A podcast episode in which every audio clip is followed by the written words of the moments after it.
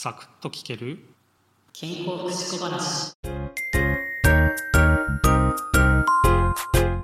もう12月も中頃になりました。今日12月13日ですね、えーこれぐらいの時期になってくるとですね、えー来年国家試験受けられる方はそろそろ焦りっていうのが出てくるんじゃないかなっていうふうに思います、えー僕一応看護師なので看護師のね国家試験いつかなって思ってえっと調べるとですね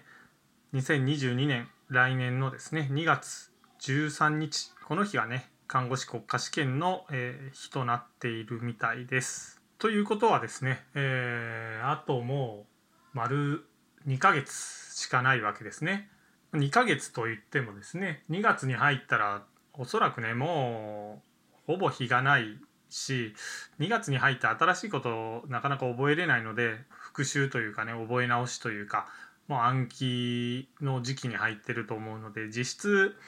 しっかり、えー勉強していけるっていうのは1ヶ月ぐらいなんじゃないかなっていうふうに思いますただですね、えーもう時間がないと思って焦ってしまってももうどうしようもなくてですね焦れば焦るほどドツボにはまっていくということもありますから焦らずですね勉強を取り組んでいってもらえたらいいなというふうに思うんですね。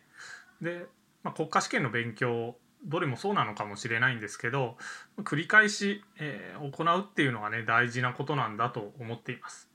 なんかねあれこれたくさん参考書とかね問題集買ってやられる方っていうのもいらっしゃるかなというふうには思うんですけど、えーまあ、そうではなくてね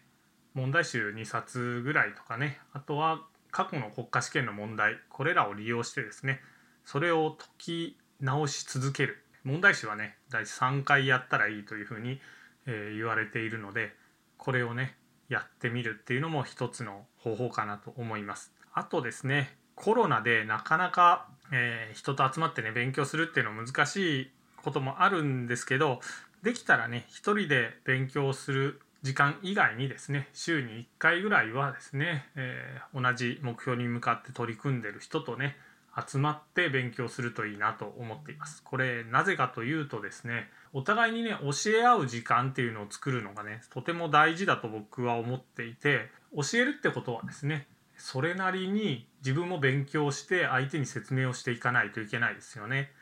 で、えー相手に説明をするっていうのは、えー自分の勉強した内容を振り返るっていうことにもなるので記録の定着っていうのがねここで起こってくるわけです。えーこの記憶の定着がねとてもあの国家試験対策としてね大切だと僕思っています。まあ、僕がね国家試験を受けたのはもう今から10年以上前になるわけなんですけど、まあ、その時はね友達とかとよく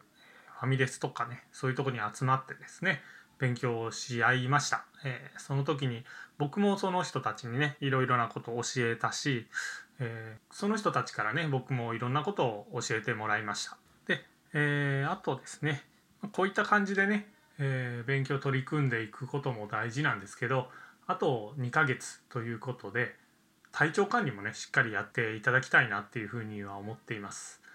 まあ、風邪とかねひいてしまうとテスト当日とかね実力出せないこともありますし、まあ、テストの時には風邪ひいてなくても、えー例えばテスト1ヶ月前に風邪をひいてたりするとなかなかね勉強はかどらなかったりしてしまうので